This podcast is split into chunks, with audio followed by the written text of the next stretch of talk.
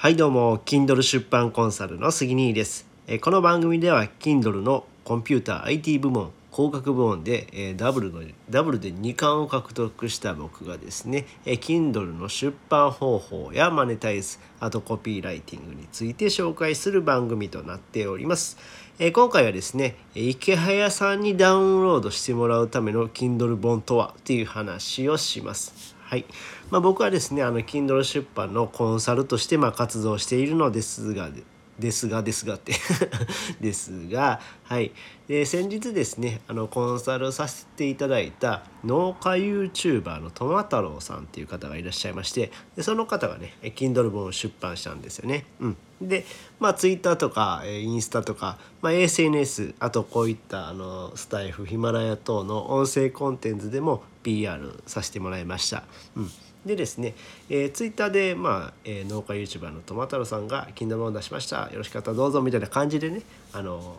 ツイートしたらですね、池早さんになんとダウンロードされたんですよね。これは来たなと。池早さんは皆さんご存知だとは思うんですけども、YouTuber でインフルエンサーをされていて、Twitter のフォロワーもどえらい数ですよね。池早さん何人今。池谷さんは29万人ですね。すげえなでその池谷さんにダウンロードされたと、でそのダウンロードされるためには何が必要だったのかなと自分なりに検証してみました。でまず一つはですね、池谷さんは田舎に住んでいらっしゃるということで農業とかもやってられるみたいなんですね。なので農業に関して興味を持たれたっていうのがまず一つ目、大きいポイントかなと思います。で二つ目はですね、この農家 YouTuber のトマ太郎さん、トマ太郎さん自体もYouTuber されてて今3万人ぐらいのチャンネル登録者数いてるんですよね。いやだからすごいんですけども、その中でやっぱ今までの農家と違う販売力とかキャッシュポイントの作り方とかが書かれているんですね。でそういったポイントも僕はツイートに書かせてもらいました。でこういった次世代の稼ぎ方みたいな感じがやっぱり池谷さんの興味を引いたんじゃないかなっていうふうに思います。あとですね、もう一つはですね、農業自体のリアルな、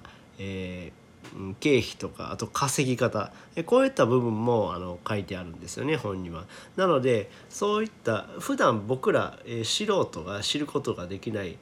プロの農家ならではのリアルな実情を知れるっていうのが大きかったんじゃないかなっていうふうに思います。はい、ってな感じで、今回はですね池谷さんに、気に入られる Kindle 本のダウンロードのされ方というふうな話をしました。はい、この話が役に立ったよって方はいいねボタンを押してもらえると嬉しいです。またチャンネル登録フォローしてもらえると励みになります。最後までお聞きいただきありがとうございました。それではまた、バイバイ。